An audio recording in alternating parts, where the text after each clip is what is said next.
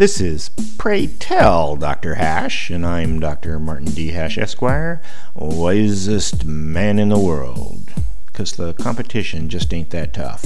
And these are things I wish someone had told me. Today's topic, New Concepts, Volume 5.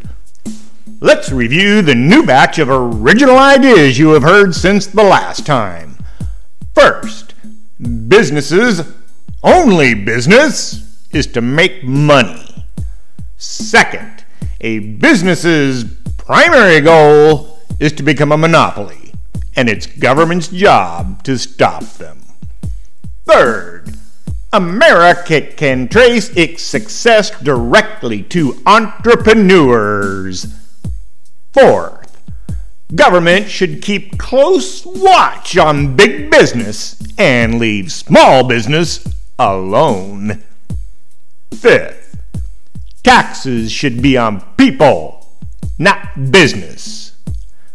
Sixth, employees are not partners in business, they're allies. Seventh, minimum wage is at the expense of jobs. 8. A liberty society cannot force individuals to give what others consider a living wage. 9th. Jobs have an implicit value to society. Productivity, quality of life, even defense. 10th. There are no mystical job creators, but government can help create them. You may get your news somewhere else, but take your advice from me, the wisest man in the world.